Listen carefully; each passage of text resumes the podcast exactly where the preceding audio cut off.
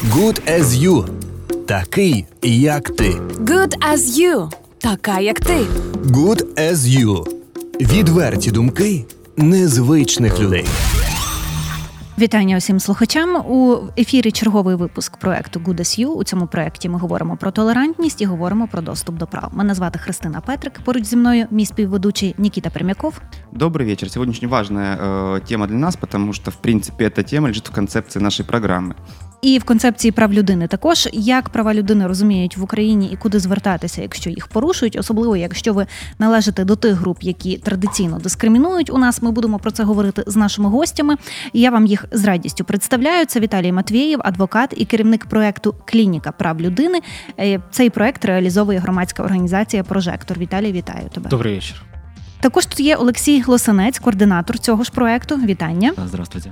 І психологиня цього проекту Юлія Арсієнко. Вітання вам також. Здравствуйте. Власне, права людини. Концепція є в Україні. Вона сприймається достатньо розмито.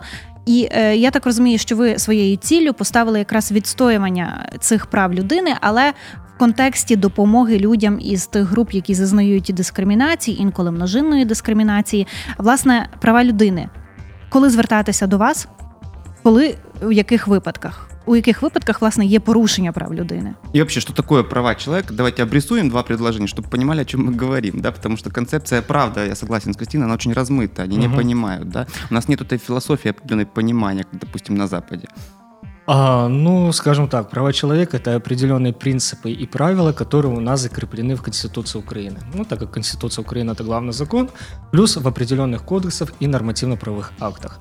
А если какое-то правило или порядок со стороны государства или других третьих лиц нарушены, они имеют право обратиться за помощью. То есть в этот момент наступает точка, когда нарушаются права человека. И общественная организация «Прожектор», в том числе на базе организации есть клиника по правам человека, этим и занимается. С момента, когда человек узнал о том, что со стороны государства или других лиц нарушается его право, он имеет право обратиться к нам за юридической помощью для того, чтобы мы в дальнейшем ему помогали а, возобновить эти права или восстановить. Якраз юридична і психологічна підтримка. Це Да, те, це- чим ви займаєтеся, і власне допомагаєте тим, хто зіткнувся з порушенням прав і свобод, і, зокрема, представникам ЛГБТ спільноти, чиї права були порушені. Давайте конкретніше, які кейси у вас?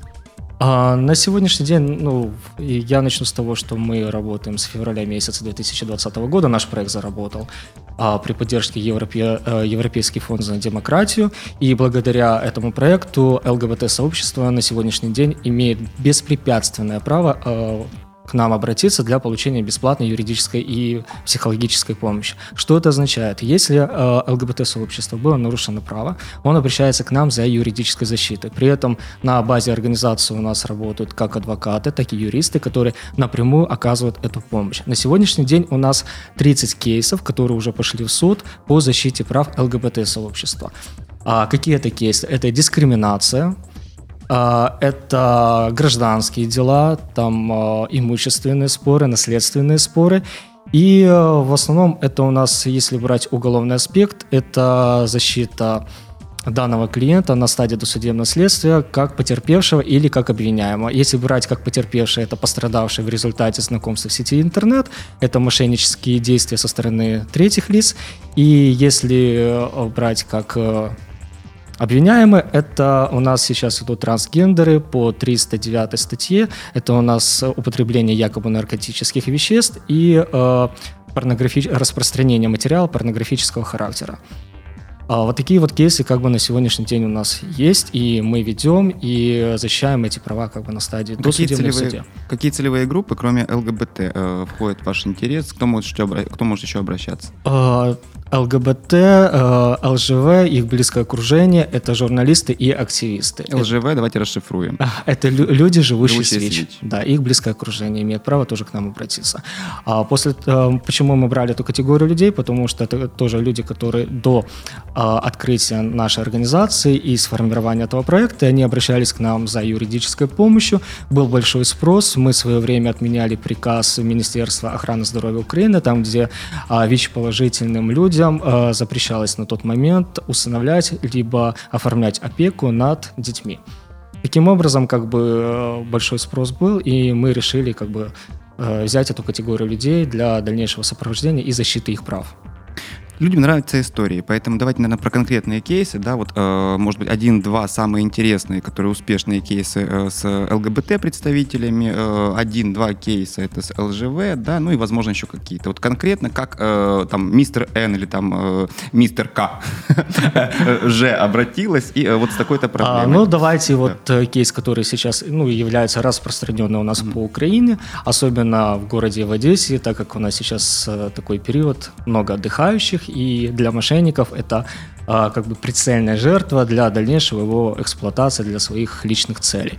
Как это происходит? Есть сайт у нас э, для знакомств, в том числе это Hornet сайт, а, там, где мошенники зарегистрируются, а, не свою фотографию э, ставят на профиль и тем самым как бы выходят на контакт э, с ЛГБТ-сообществом, знакомятся, тем самым о нем узнают больше информации, кем он работает, о его близких людей, а, обмениваются каким-то фотографиями. Ну, есть понятие deepfake, это мы сегодня будем рассказывать об этом у нас на семинаре, который будет происходить, э, проходить в 6 часов. Вот, он вешает дипфейк э, фотографии другого лица, он меняет полностью его, тем самым мы, э, по программе Google фотографии невозможно его э, идентифицировать. И тем самым э, человек, который с ним общается, он думает, что это действительно эта личность. А Через некоторое время э, он предлагает ему встретиться, они таки встречаются. Ну, из-за того, что там уже другой человек приходит, он, как наш клиент рассказывает, говорит, я не расстраиваюсь, потому что, ну, вроде бы симпатичный.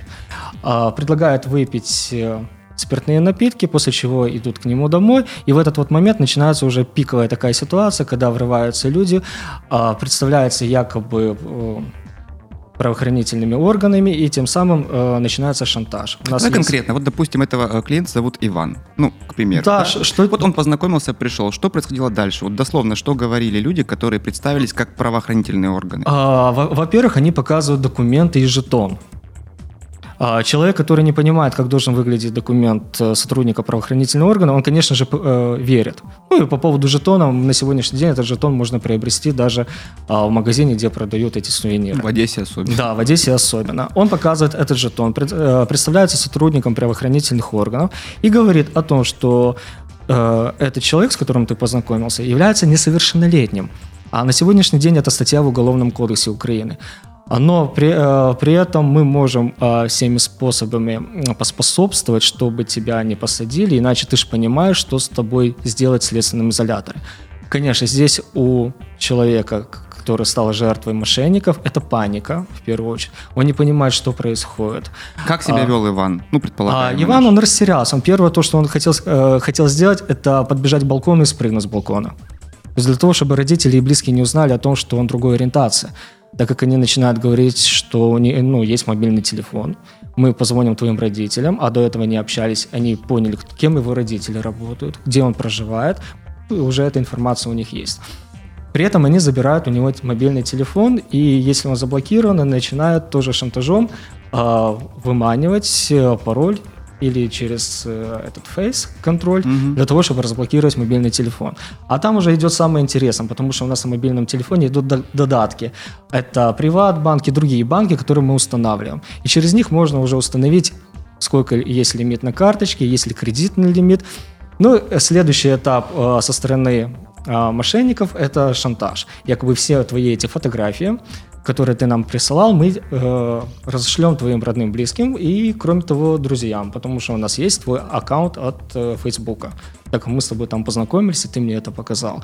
Иван, конечно, теряется, говорит, начинает просить, давайте как-то разберемся. Они такие, не вопрос, можно разобраться, это будет стоить. Ну, в данной ситуации наш Иван, э, ему озвучили сумму 5000 долларов.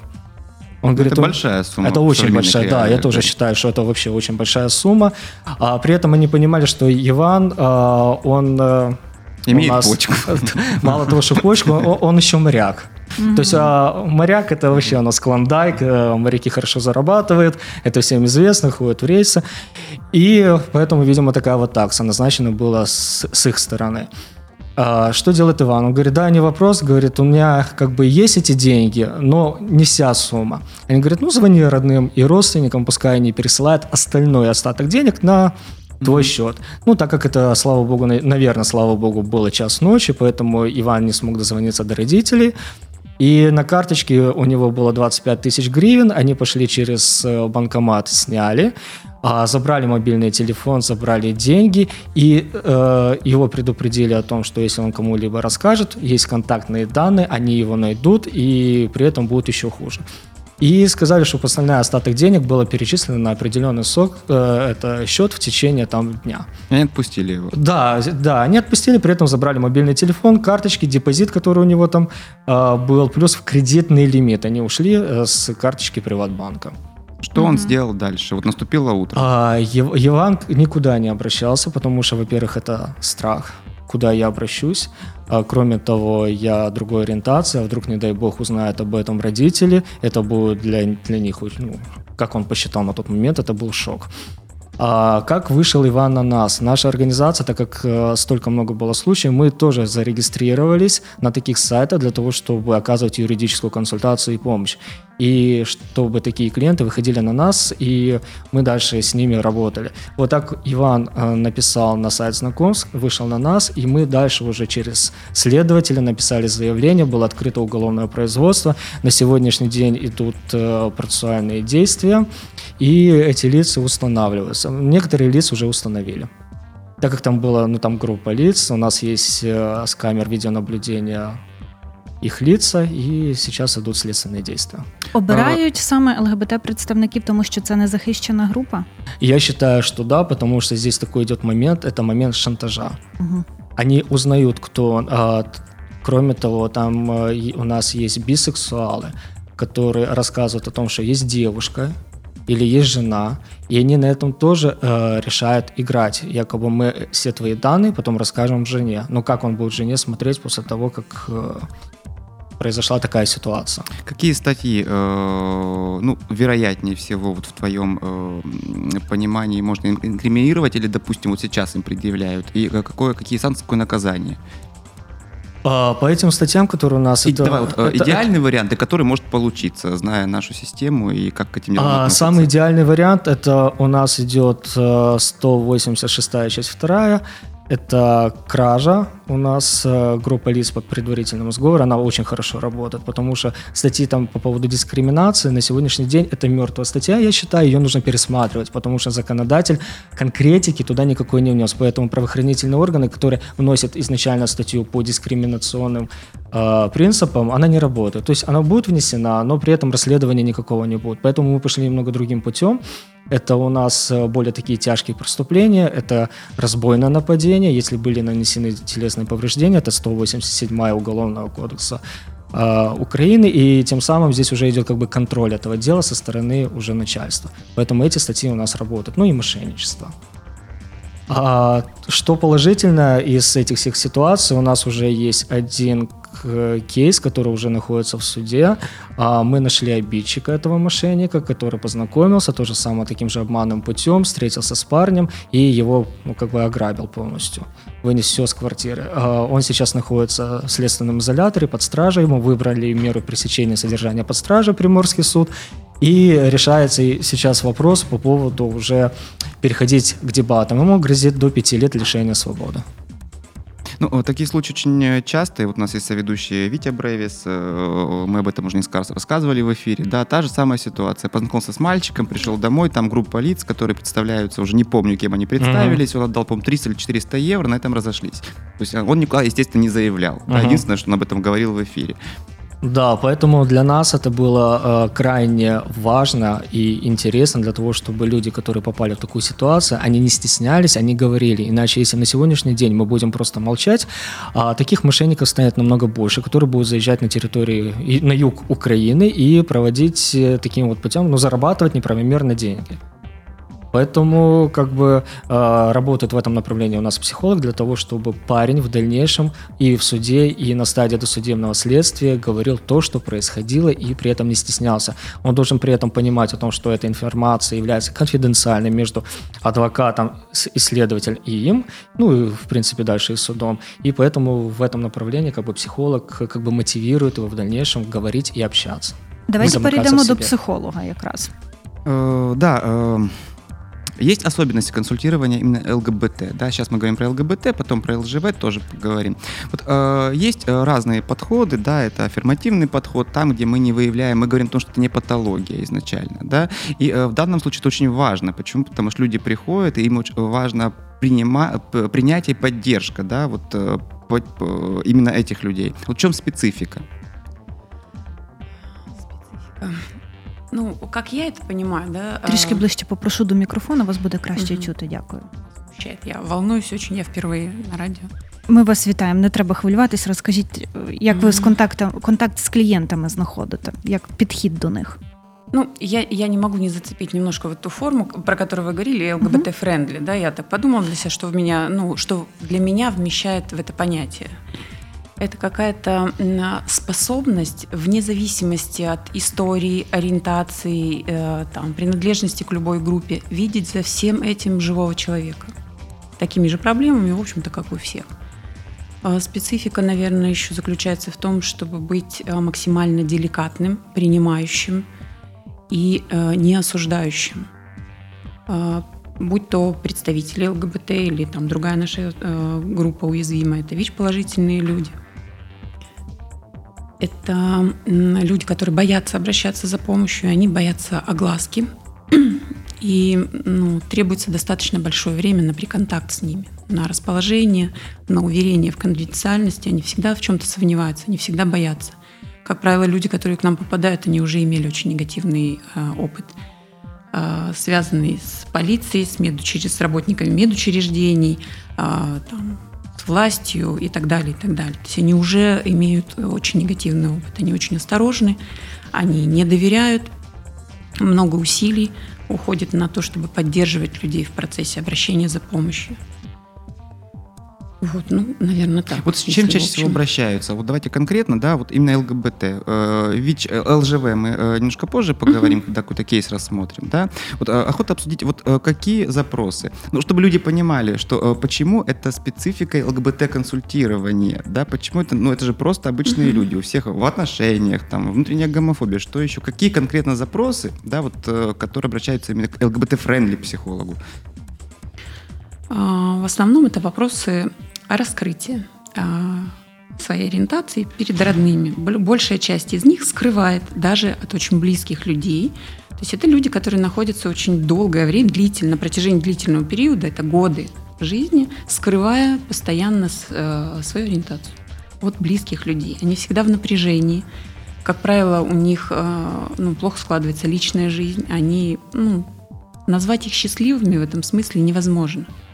Они всегда боятся огласки, потому что, ну, боятся последствий.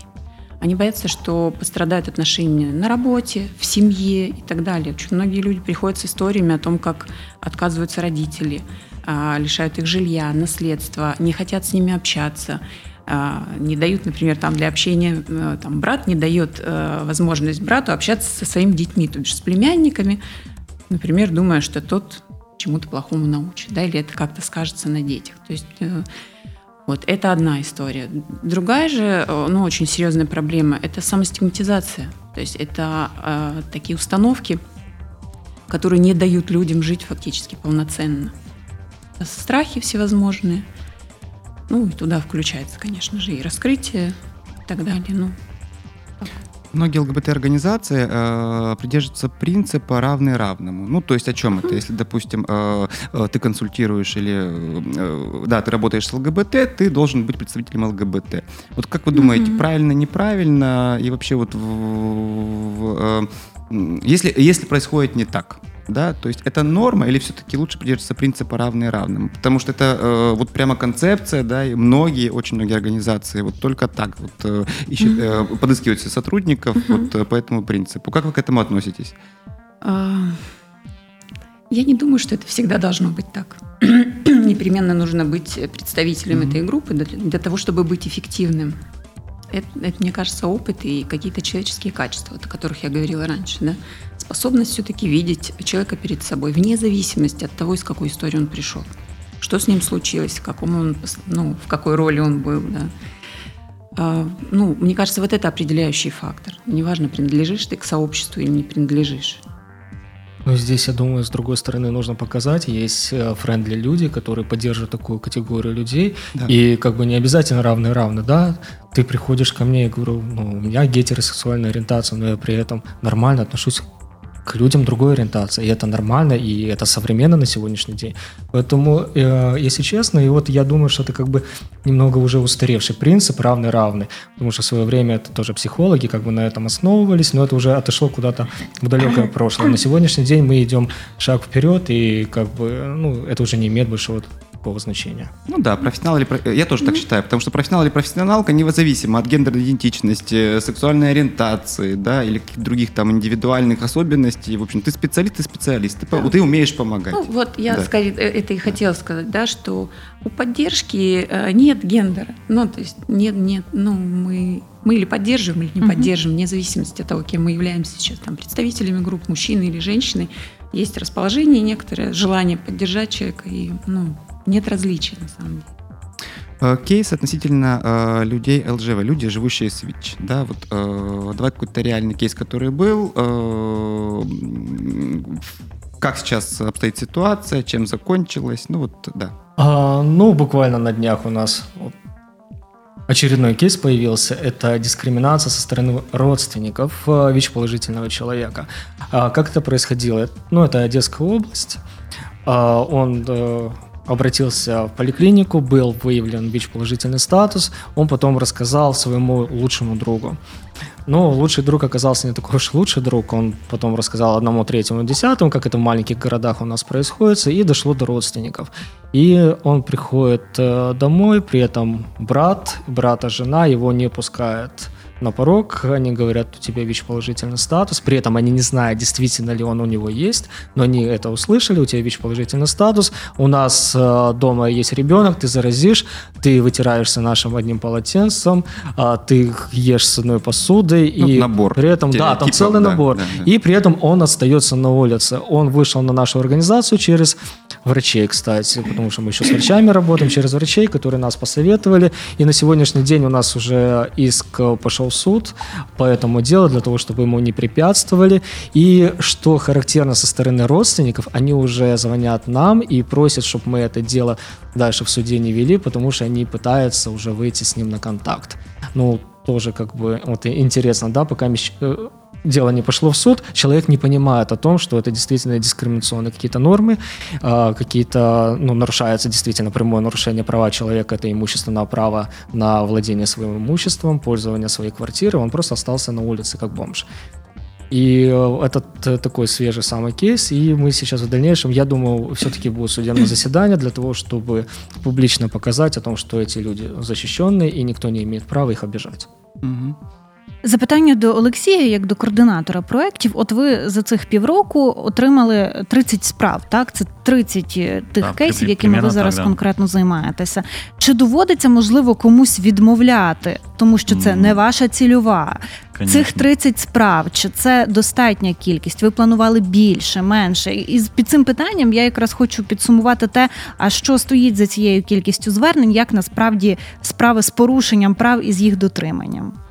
А, на самом деле очень много нарушений прав, э, очень много есть обращений. Э, Наш проект изначально был э, запланирован на юг Украины, это Одесская, Николаевская, Херсонская области, А, но в связи с тем, что очень много резонансных дел по Украине, есть обращения из других регионов. А, Да, приходится в некоторых моментах отказывать из-за того, что а, вот как оказалось, мы думали, что работы будет как бы поменьше, честно говоря. А, но а, ну, приходится, да, приходится Чи отказывать. означає це, що е, стала гірша ситуація з порушенням прав? Їх цих порушень стало більше, чи А, просто люди Я скажу так, більше что, розкрилися а, і розуміють, более- що тут более- порушення прав? больше, да, больше начали раскрываться. Вот мне кажется, вот и визуально, вот то, что я вижу по а, сообщениям в прессе, а, сообщениям в социальных сетях, э, достаточно много именно начали говорить об этом. А, м, возможно, а, какие, какое-то вот у, наше, у нас направление стало такое более европейское, в плане Украина начала развиваться в более, как так сказать, сказать э, к европейским ценностям стала стремиться именно к верховенству права. Мне говорят семейным, как не откроешь. Семейным, ценностям. Не, ну семейные ценности тоже, как общество у нас достаточно разнообразное, и Украина достаточно демократическая страна, это вот моя четкая позиция, а, что здесь каждый имеет право а, жить, развиваться и двигаться в том направлении, в котором а, он хочет. И, в принципе, наша клиника дает возможность защитить свои первостепенные конституционные права. То есть э, здесь уже не говорится о том, что а, человек ЛГБТ, ЛЖВ, а, там, по другим принципам его дискриминируют. Здесь есть первоочередные базовые права. То есть право на жилье, право на жизнь, право на семью, право на ребенка. А, то есть и вот эти права, в принципе, мы защищаем в первую очередь. Виталий, э, такой вопрос. Э, ну, понятно, что защита прав э, каждого вашего клиента так или иначе сталкиваетесь с органами власти, да?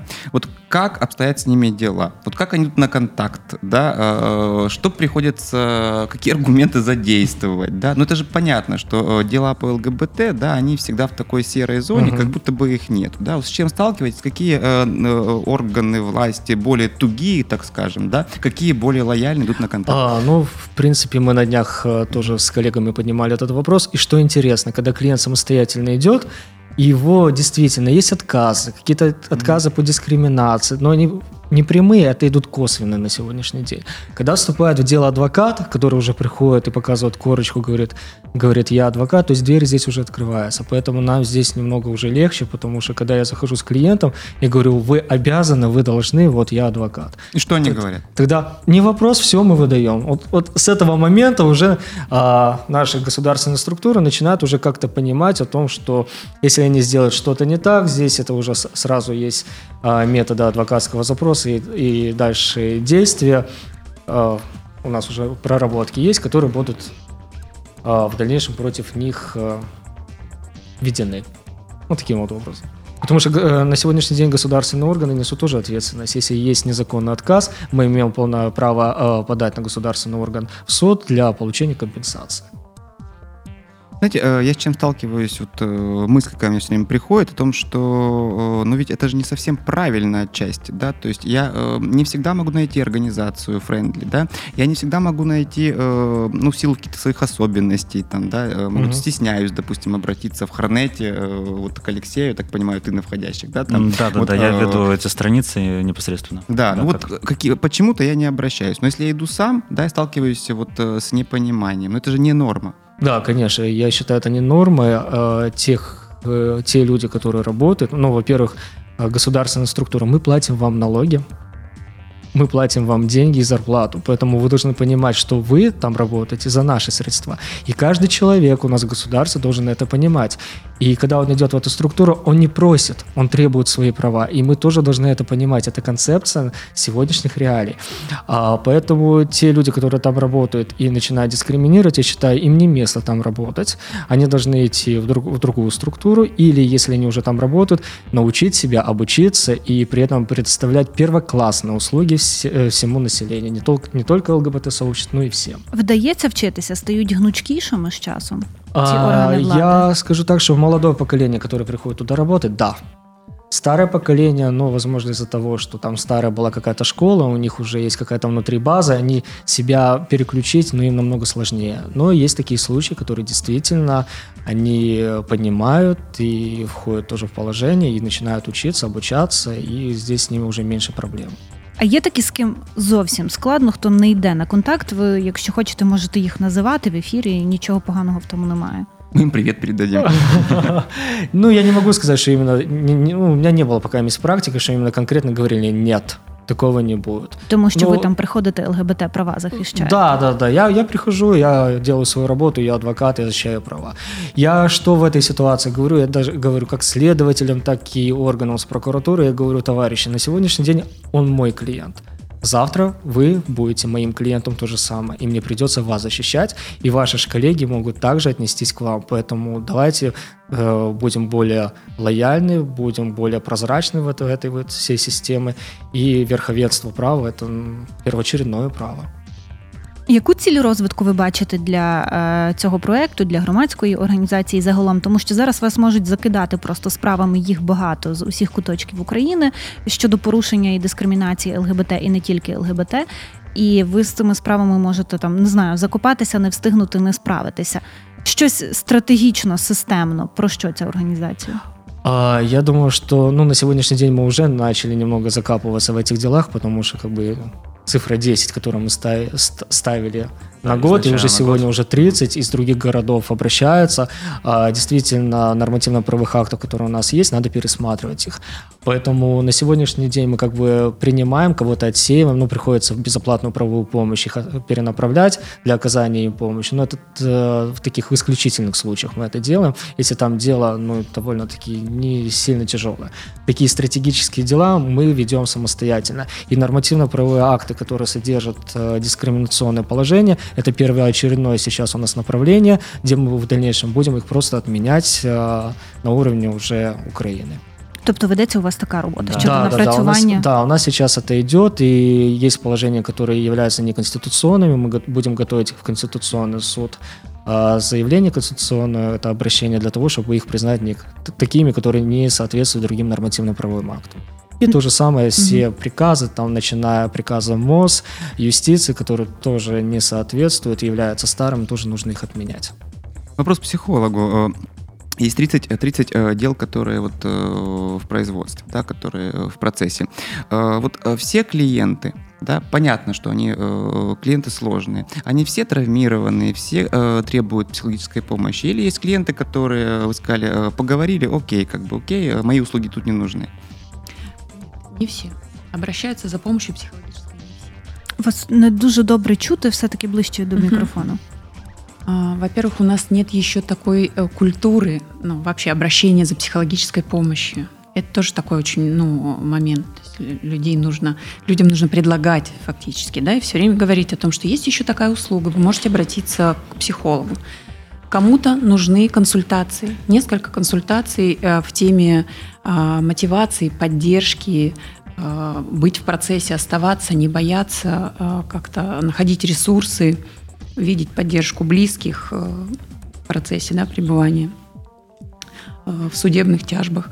Кто-то требует более длительного контакта, кому-то нужно большее количество сессий, и мы такую возможность даем. Все рассматривается очень индивидуально. Правда, есть люди, которые, например, не хотят